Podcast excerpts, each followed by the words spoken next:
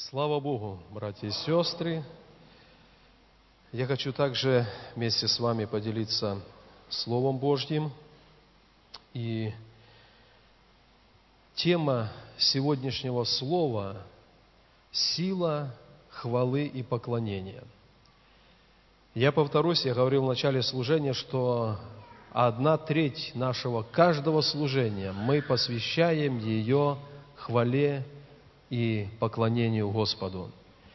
И я подозреваю так, думаю так, что все равно в церкви есть часть людей, которые во время хвалы, во время прославления, они не активны сердцем своим. Кто-то пережидает, кому-то не совсем подходящая громкость. Нас много, и мы не можем всем угодить. Но как важно, чтобы внутренне мы однажды приняли и держались. Есть сила в хвале и поклонении.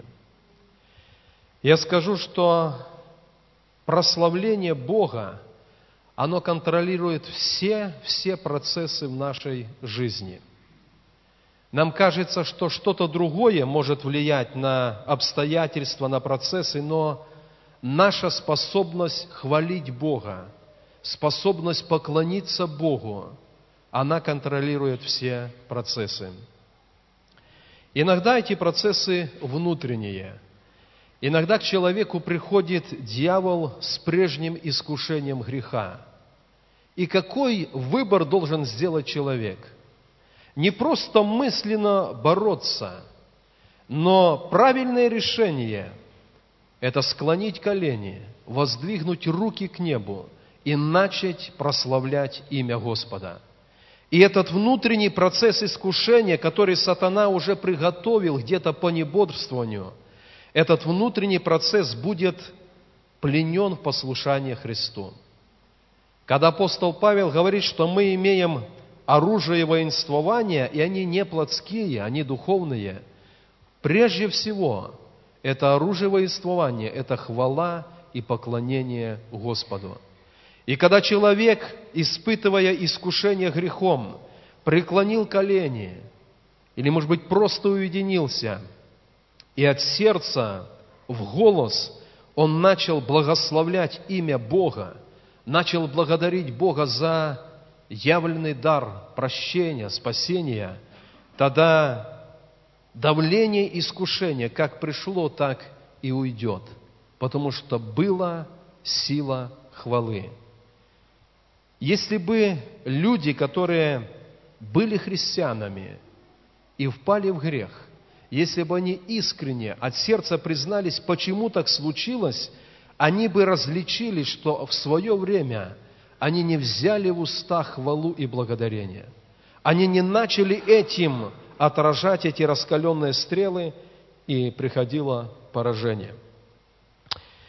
Я хотел бы напомнить несколько историй из Священного Писания. Первая из них – это книга Паралипоменон, вторая книга Паралипоменон, глава 20, и давайте прочитаем с 21 стиха. Вообще речь идет о царе Иосафате, о времени, когда к пределам Израиля пришли враги, и он не знал, что делать. И когда они собрались перед Богом, то на одного человека сошел Дух Божий, и этим Духом Святым было сказано, не вы будете сражаться, но я, Господь, буду сражаться за вас. И вот они выступили против этих врагов, которые превосходили числом. Бог сказал, что Он будет сражаться за них, и это будет Его победа. Но что пришло от Бога на сердце Иосафата? 21 стих. «И совещался он с народом и поставил певцов Господу, чтобы они в благолепии святыни, выступая впереди вооруженных, славословили и говорили, «Славьте Господа, ибо вовек милость Его». И в то время, как они стали восклицать и славословить, Господь возбудил несогласие в стане врага. Пожалуйста, братья и сестры, давайте заметим эту мысль. Бог сказал, не вы а я буду сражаться. Но на сердце Иосафата пришла эта мысль от Духа Божьего начать прославлять и восклицать Господу. И написано, они стали восклицать и славословить, а Господь начал победу. В нашей повседневной жизни это так важно, чтобы мы начали восклицать и славословить Господа, а Господь начнет свою победу. Там, где искушение, там оно будет сломлено. Там, где обстоятельства пытают накрыть, они будут оттеснены. Там, где есть физическая боль или потеря кого-то из близких и родных, когда мы славословим Бога, Господь оттесняет наши нужды. Есть еще в Ветхом Завете книга Даниила, и давайте прочитаем из книги Даниила пример, как славословие и хвала, они контролировали обстоятельства жизни. Книга пророка Даниила, 6 глава, 10 стих. Даниил же, узнав, что подписан такой указ, пошел в дом свой. Окна же в горнице его были открыты против Иерусалима. И он три раза в день преклонял колени и молился своему Богу, и славословил Его, как это он делал и прежде того. И я не буду читать всю эту историю, вы знаете, что люди подсмотрели, донесли царю, и царь, будучи связан своим законом, он вынужден был, хотя и жалел Даниила, но вынужден был бросить в ров львины. Но даже царь, когда бросал, сказал, Бог, которому ты неизменно служишь, он спасет тебя. И мы знаем, что на утро царь прибежал к этому рву и позвал, Даниил, Бог, которому ты служил, спас тебя. И из глубины этого львиного рва Даниил сказал, царь вовеки живи, Бог, которому я служу, послал ангела, и он заградил пасть львам. Они не повредили мне. Но я хочу, чтобы мы видели эту связь. Даниил, невзирая на обстоятельства, подписан указ, который грозит смертью.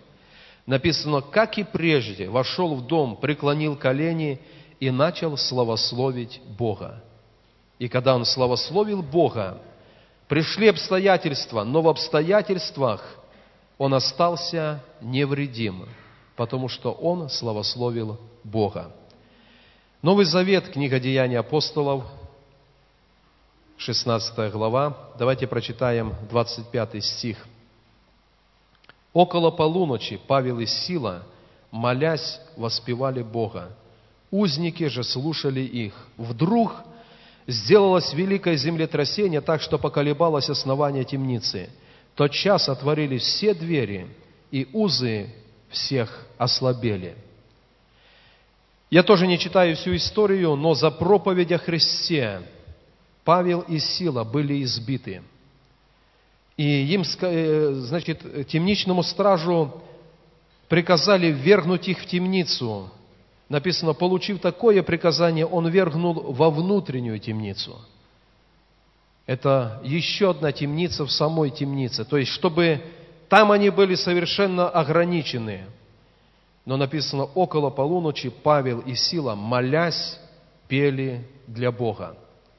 И когда они пели для Бога, то те трудные обстоятельства, в которых они оказались, изменились. Пришло землетрясение, поколебалось основание темницы, и все узники стали свободными, узы упали, потому что люди, они, молясь, славословили Бога. Иногда, я повторюсь, это внутренний процесс, и наша задача справиться с ним, чтобы он не перерос потом в падение, в грех. И когда мы ощущаем, что мы в этом внутреннем процессе борьбы, мы должны прославить имя Божье. Иногда это внешние обстоятельства. Иногда верующий человек вдруг потерял кого-то очень близкого, кто-то погиб, умер – и вроде бы обстоятельства уже необратимые, но И в этих обстоятельствах Бог дает силу подняться. Рассказывают случай, когда у пастора было две дочери, они были верующими, христианками. И они на богослужение пригласили своих одногруппников, двоих неверующих парней. Когда они ехали на богослужение, попали в автомобильную катастрофу, и эти две дочери погибли. Эти парни получили ранения, ушибы, но они остались живы. Когда пастор вышел проповедовать на следующее богослужение, он проповедовал на тему «Бог благ». И все думали, как он может так говорить, почему Бог благ? И он сказал, Бог благ, потому что Он забрал в вечность моих спасенных дочерей, а не спасенных молодых людей оставил в живых, и Бог благ. И я за это благодарю Бога. Если в нашем сердце есть решение, как решение всей нашей жизни, невзирая на любые обстоятельства, брать в уста молитву хвалы, брать песню, брать словословие, то мы всегда останемся на высоте. Даже проходя через какие-то потери, внутри нас этот божественный мир, он будет великим – потому что мы славим нашего Господа. И я хотел бы, братья и сестры, чтобы это было такой духовной установкой в жизни верующего человека. Мы всегда будем благодарить Бога, мы всегда будем славословить Его, мы всегда будем превозносить Его, и Он всегда окажет нам силу, Он всегда явит свое спасение. Я хотел бы также очень коротко сказать, что часто в нашей жизни есть препятствие для хвалы и поклонения Богу. И это препятствие сокрыто в тайнике греха, которое мы образовали сами в нашей жизни. Я не буду читать, но напомню, когда-то такой тайник греха образовался в сердце Каина – и Бог обратился к нему и сказал, что лежит у дверей грех. Он влечет, но ты возьми власть, ты господствуй над ним.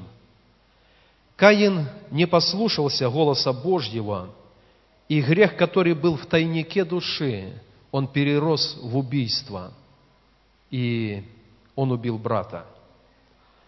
В жизни Ахана когда-то образовался тайник, он взял заклятое – и от всех людей скрыл, но Бог видел. И когда в Израиль пришло поражение, то Бог указал на причину. Среди Израиля есть заклятое.